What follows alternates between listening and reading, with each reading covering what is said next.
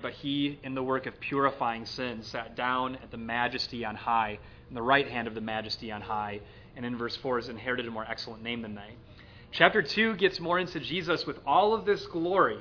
If we understand how Jesus is to be honored, the privileges and the rights that he has in this position, then we can begin to be motivated and impacted in the way that Jesus chose to allow all of his rights to be stripped and forsaken so that he could then become the source of our salvation. So, verses 1 through 4, in establishing this, the first point the writer makes is actually the first point he made in the first place in chapter 1, which is listen. So, chapter 2, verses 1 through 4. For this reason, we must pay much closer attention to what we have heard, so that we do not drift away from it. For if the word spoken through angels proved unalterable, and every transgression and disobedience received the just penalty, how will we escape if we neglect so great a salvation? After it was at the first spoken through the Lord, it was confirmed to us by those who heard, God also testifying with them, both by signs and wonders, and by various miracles, and by gifts of the Holy Spirit, according to his, his own will. Uh, just first thing to pay attention to is verse 3. He talks about the greatness of our salvation when in chapter 1 he really hasn't said very much about salvation at all.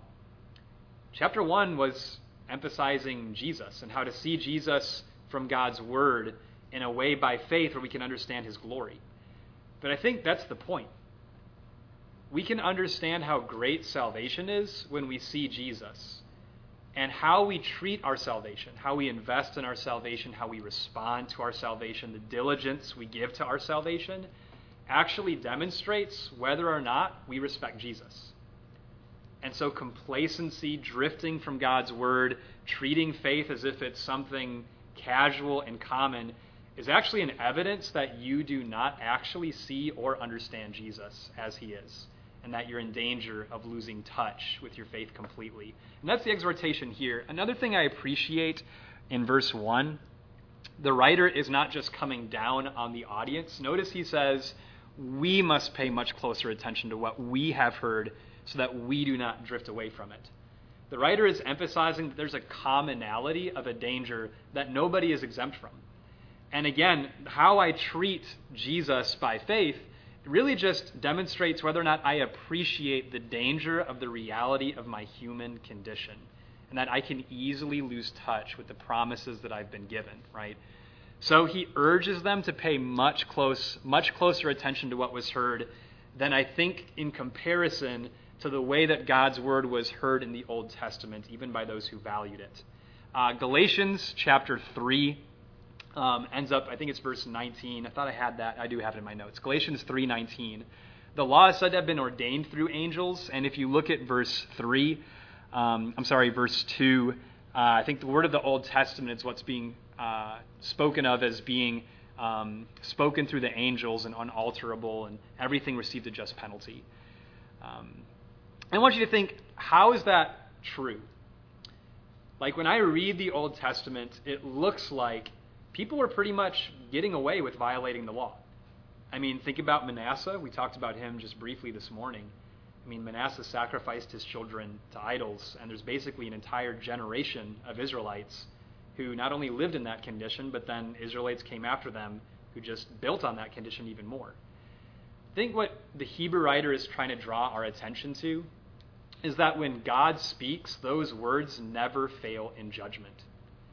And I think Jesus crucified, the way that he lived his life in fulfillment of the law, the way that Jesus treated God's law, that although so much time had passed between Moses and Jesus, ultimately, not any word was undone through the disobedience of God's people through that time frame.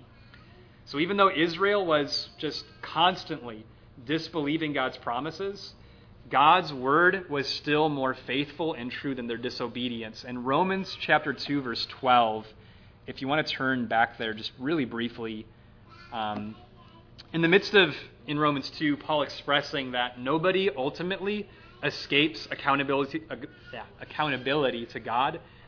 In Romans 2:12 he says for all who have sinned without the law will also perish without the law and all who have sinned under the law will be judged by the law, right? So the idea is if somebody was living under the law and violated the law, ultimately they would not escape the fact that they would be judged by the written word of God under that law.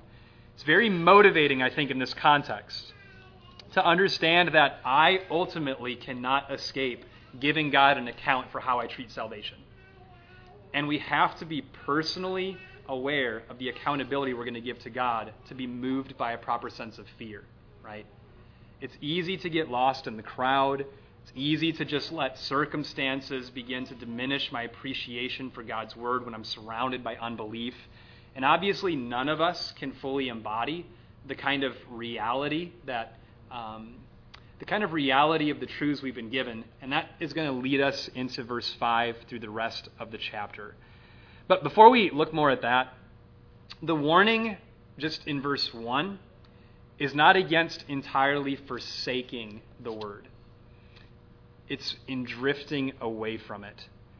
Uh, in verse 3, similarly, again, the warning is not forsaking the salvation, but neglecting the salvation. Those words are kind of interesting if you look them up in like a lexicon or you go online and you can look at de- definitions of uh, Greek words. Um, so in verse 1, this word for drift is actually never used anywhere else in the Bible. And it's a word that means for like something to obviously just by what it's saying drift away. It's like for something to pass through your hands or something to be put out of the mind slowly. Uh, I think maybe an image could be like, you know, when you're rowing in a boat and you're trying to get to a certain place, but there might be a slight current. If you just totally give up rowing or paddling, you're eventually going to be taken by the current maybe to a different place than where you were intending, right? So the idea is you just you stop exerting a sense of purposeful diligence to get to the destination you're, you're working yourself towards. And then this idea of neglecting, the word means to be careless towards, uh, or literally just like the, the word is translated, to be negligent of. A way this helps me to think about this is procrastination. Um, so when I was younger, I've said many times as an illustration in other sermons, uh, when I was younger, I procrastinated a lot, right? And because of that, there would be so many tasks that would just slip by every day. And then eventually, like, I would end up in the long run suffering and a great amount of stress and trying to, like, catch up on the work that I'd been neglecting, right? So, like, the situation wasn't being solved, it was still there. And eventually, I was going to have to give an account for an assignment, usually it was schoolwork an assignment that was indefinitely due that I was neglecting. So it's the idea of just treating God's word, treating salvation as something that you just continuously allow to pass by. I think a way to think about this, maybe in a more applicable way, how do you respond to suffering and temptation? The Hebrews, these Hebrew Christians, were guilty of neglecting their salvation and drifting from it because of how they were responding to suffering, right? Turn to uh, Exodus chapter 6. Look at verse 9. Exodus chapter 6, verse 9. Uh, I think, like, for this, I don't want to necessarily think about with an application of this um, tasks like works that we can be guilty of neglecting in our salvation, but more just how do you think about things related to salvation? Look at Exodus chapter 6, verse 9. When Moses spoke, words of salvation and promise to the Israelites when they were in bondage.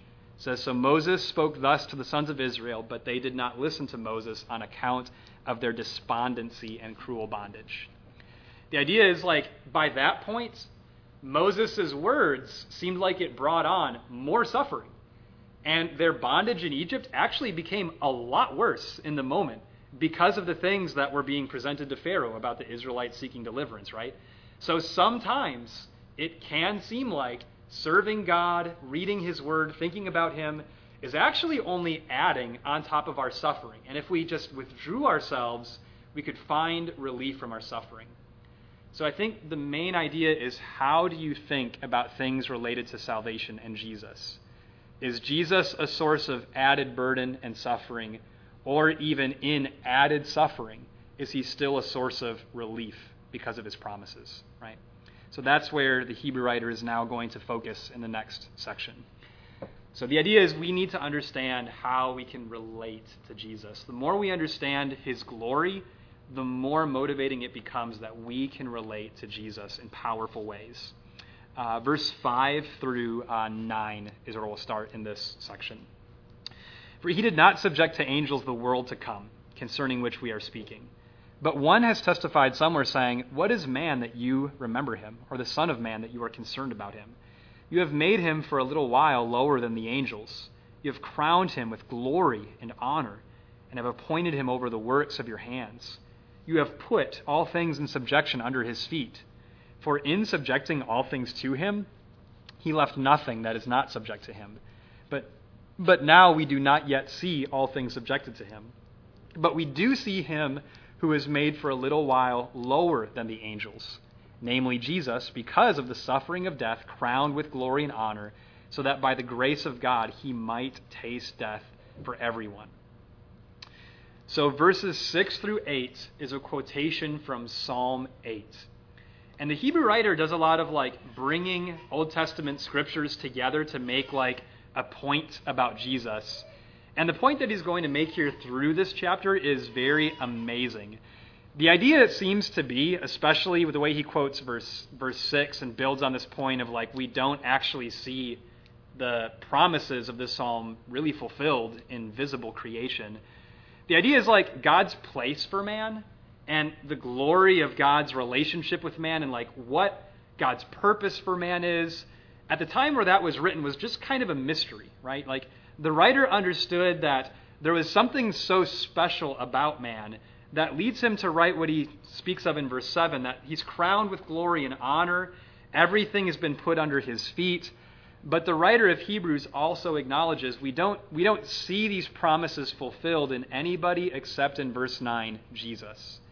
That Jesus brought the hidden mystery of man's place before God, the value of man before God, and how we inherit this value before God, this glory. How does this happen? What does that look like? The Psalms, just like in the last chapter, they just weave together promises of the Messiah with just revealing the depth of how God brings comfort and praise through suffering, right? So the Psalms is one of the greatest places in the Bible to really understand how the Christ partakes of the weakest and most meager components of the human condition.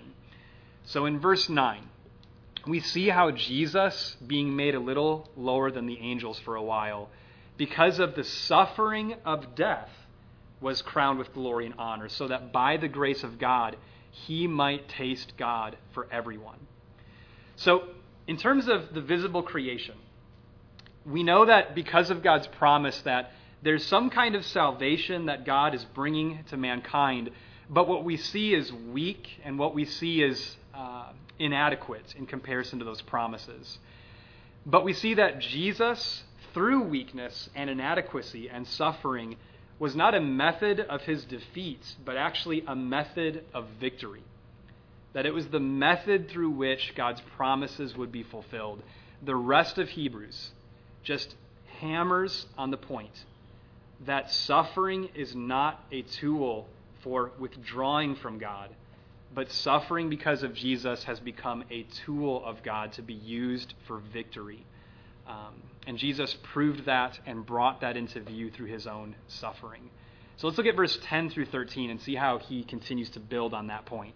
For it was fitting for him for whom are all things and through whom are all things, in bringing many sons to glory, to perfect the author of their, their salvation through sufferings.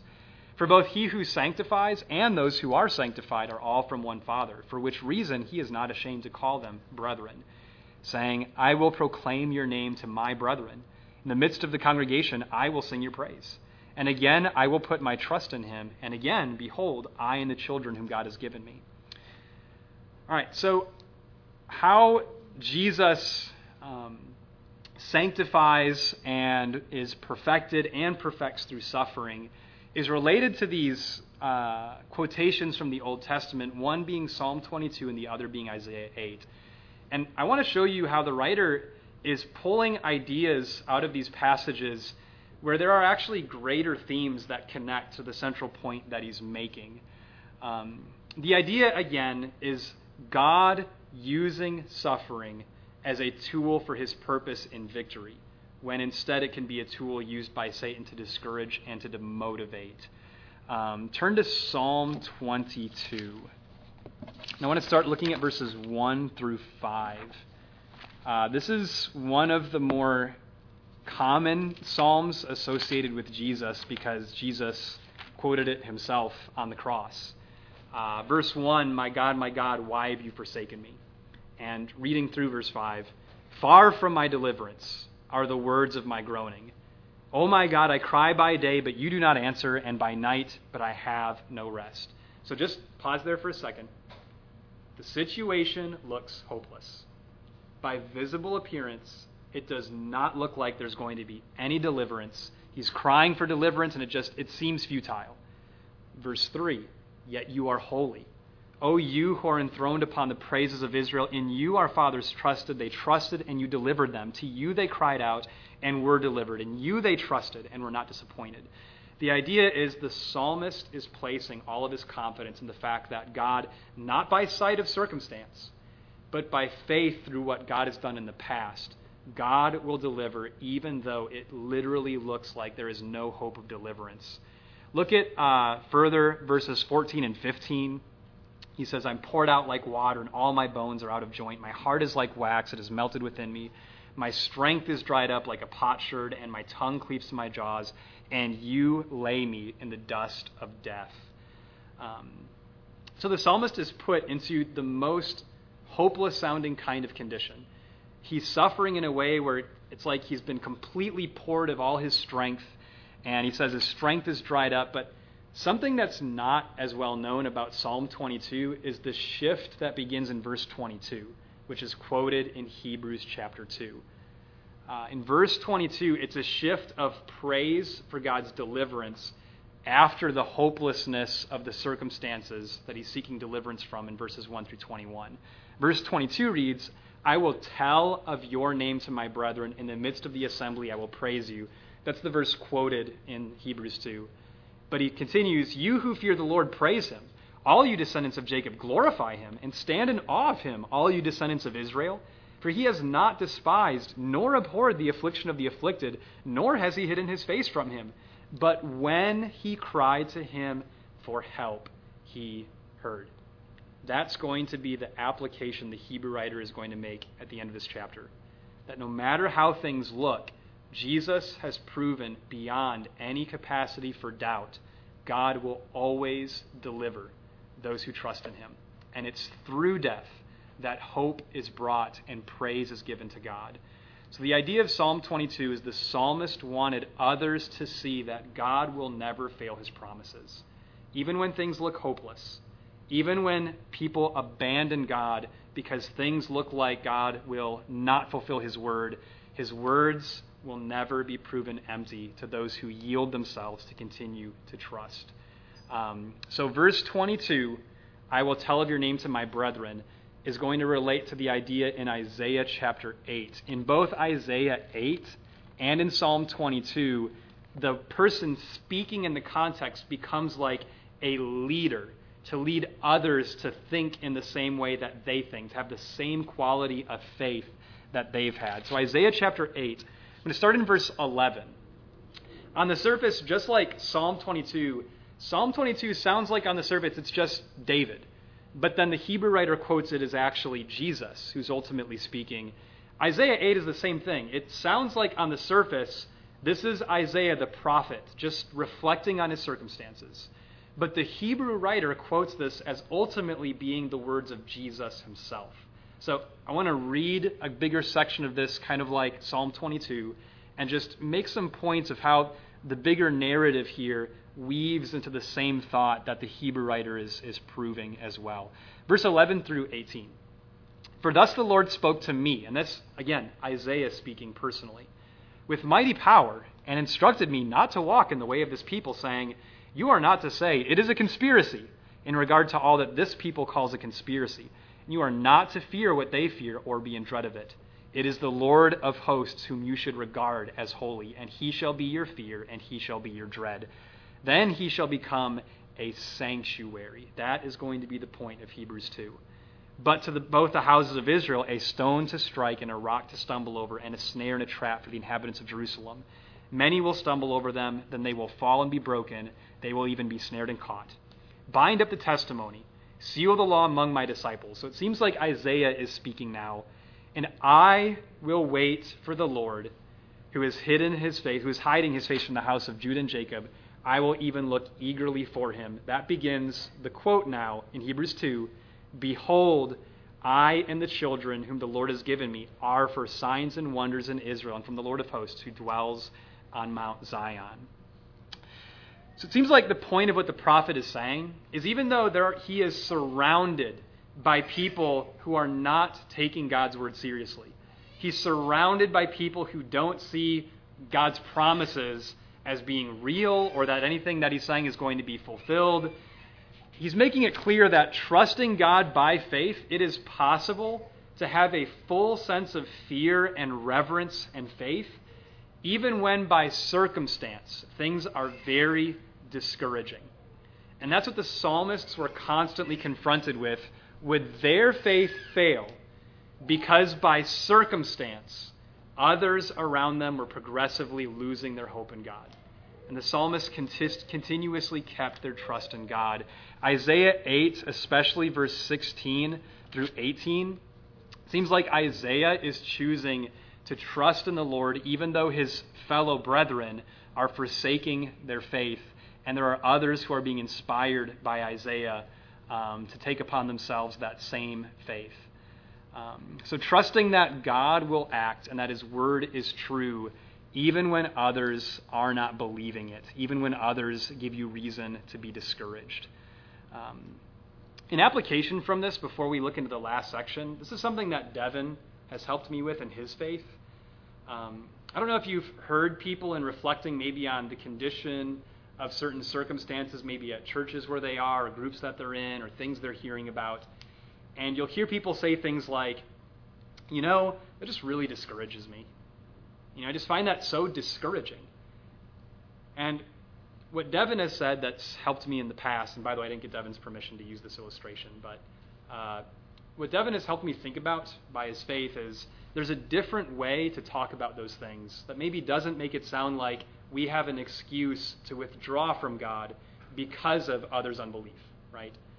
That there's a way of thinking about God, there's a way of thinking about salvation that is actually able to continue to motivate us to seek Him diligently, even because of the unfaithfulness of others. And I think that's what the psalmist was speaking to in Psalm 22. That's what Isaiah was speaking to in Isaiah, Isaiah chapter 8 is that God's people are constantly confronted with the choice Will I allow my faith to be discouraged because of others around me who are choosing to lose it?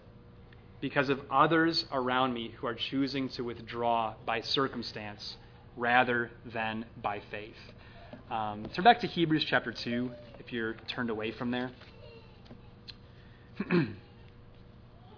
So the idea again, like the, the, the main point that the Hebrew writer is making is the very things that most commonly discourage us and withdraw our hearts from trusting in the Lord are actually the very things that have the greatest opportunity to encourage us, to embolden us, and to relate us to Jesus as the centerpiece of our faith. So, verse 14 if we're able to see these things, then we can understand how we are liberated by Jesus progressively uh, in his work as priest. Verse 14. Therefore, since the children share in flesh and blood, he himself likewise also partook of the same, that through death he might render powerless him who had the power of death, that is, the devil, and might free those who through fear of death were subject to slavery all their lives. For assuredly he does not give help to angels, but he gives help to the descendants of Abraham. Therefore, he had to be made like his brethren in all things, so that he might become a merciful and faithful high priest in things pertaining to God, to make propitiation for the sins of the people. For since he himself was tempted in that which he has suffered, he is able to, the, to come to the aid of those who are tempted. First point of emphasis is verse uh, 14. Notice that it says that Jesus partook of flesh and blood, so that through death he might render, the New American Standard says, powerless him who had the power of death. I don't know if you've thought about that. Jesus actually stripping Satan of all of his power doesn't give the implication that Satan has like some authority left over after Jesus' work.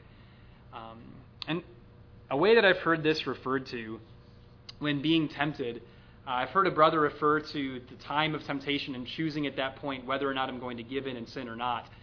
That giving in to sin when tempted is like submitting yourself to the loser. Like Satan has completely lost the battle. So, surrendering ourselves to Satan in times of temptation, when we know the Lord, we know He's overcome, we know that through death He overcame, that He succeeded in times of temptation, that His priesthood is available to us, just makes no sense, right? So, for one, I think a perspective that we need to have is seeing Satan as stripped of his power specifically through death, but that suffering at one point, the suffering of death, was a legitimate tool that Satan had Something that, just like the psalmist recognized, there needed to be hope given to those who are discouraged and lose their hope when confronted with that suffering. Um, the suffering that used to uh, cause those to lose hope who had faith now is very clearly a tool of God's victory. Um, with how he relates that then to Jesus being equipped as a priest to give aid also to those who are tempted um, I think the main application of this entire section of Scripture is how much we need to understand we can relate ourselves to Jesus. Um, I think I, have had a lot of wrong thoughts about Jesus that have actually disassociated me from being able to relate to him. One of those things is I've thought in the past that Jesus had too many privileges, being the Son of God, therefore, that Therefore, I can't relate to his struggles, or maybe he can't relate to my struggles because of the amount of privileges that he had. Um, I've also thought before that I've sinned in ways that I just can't imagine Jesus ever being tempted to sin in those ways, right? So I actually, instead of purposely trying to relate myself to Jesus, I actually disassociate myself from Jesus, which is the opposite application of this text. I think we're being encouraged to actually understand how wrong that way of thinking is, and to understand that the goal of our faith is to actually work to understand ways that Jesus has first related himself to us, and that him not sinning actually more fully equips him through suffering to serve us and to know how to give us aid. Um, I think a way to, to think about this is that the Hebrew writer, I think, strips down the most core principles of what temptation is so that Jesus could relate to all temptation. If you think about, for instance, two people who are in a conflict as an illustration of how Jesus can relate to our temptation. If like if Phoebe were to try to push Ella over, right? She could probably do that if she tried hard enough and maybe if like Ella's like footing maybe was unstable and she fell over, right? Um, but that's kind of like us, you know, like Satan really doesn't have to push very hard to overcome us. But think of if Glenn were to stand behind Ella on one side, Jason on the other side, and then Mike like pressed on the backs of both of those guys. How easy would it be for Phoebe to push Ella over? How much strength would Phoebe have to exert to then try to push in a way she hadn't before, right? So I think the idea is when you really strip down to the core what temptation really is and what causes somebody to yield and give in to temptation to sin, it's really that the amount of pressure they're receiving is too much and they yield their strength. Jesus actually had less advantage because he didn't sin. Because since he did not give in to temptation, what that means is he had to experience greater pressure and greater force that we never feel. And because he experienced greater pressure and greater force to try to get him to yield himself, what that means is he understands even better than us how much hope we need. He understands the kind of power that God must exert, that he must exert, to be able to help us and help us to have endurance and patience but he also is able to have compassion on us as he, in enduring, watched as others lost their hope. Think about the disciples in the Garden of Gethsemane.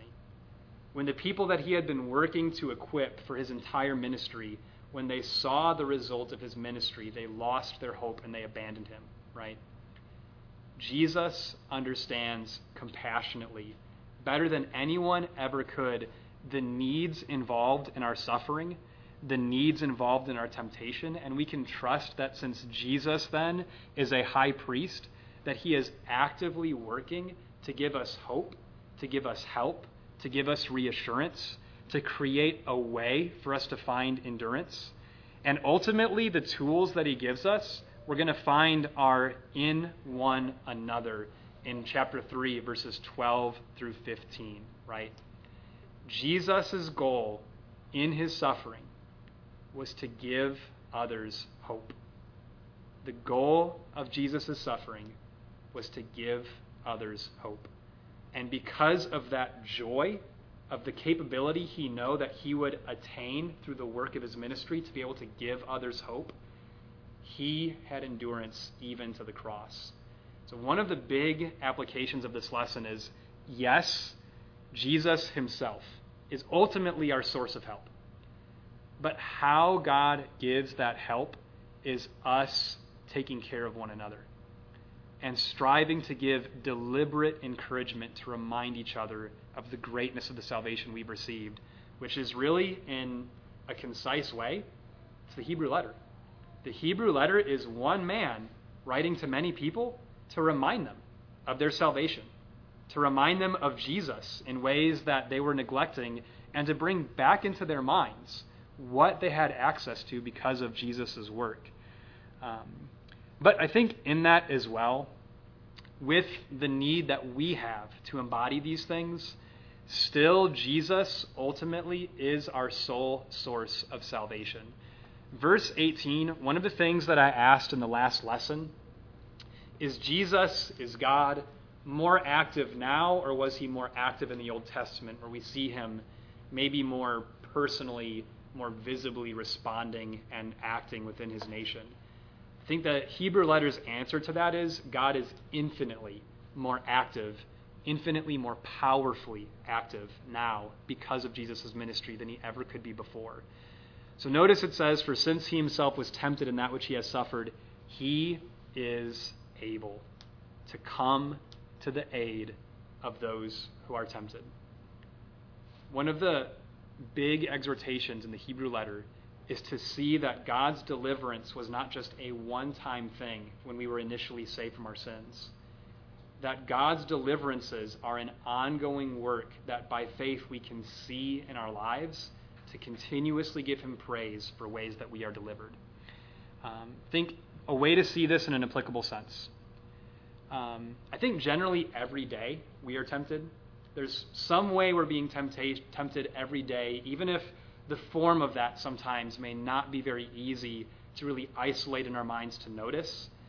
But I think the encouragement here is to see the ways that we're tempted so that we can then, as we endure through that temptation, give God praise for supplying what was needed to provide endurance for that. To open our eyes and to not neglect temptation, but to see those times as opportunities to give God greater praise for his response to our cry and him answering our prayers. I think even in sin, that if we give in to temptation, if we sin, that if we've obviously been gifted with life still, even after sinning, to just repent and give God praise that He would be willing to deliver us from the guilt of our sin still, and be willing to continue to extend great mercy at the work and at the suffering of Jesus on the cross and the power of the resurrection. So the, the exhortation is really to open our eyes to the power of God as it's explained that God works and acts in our lives.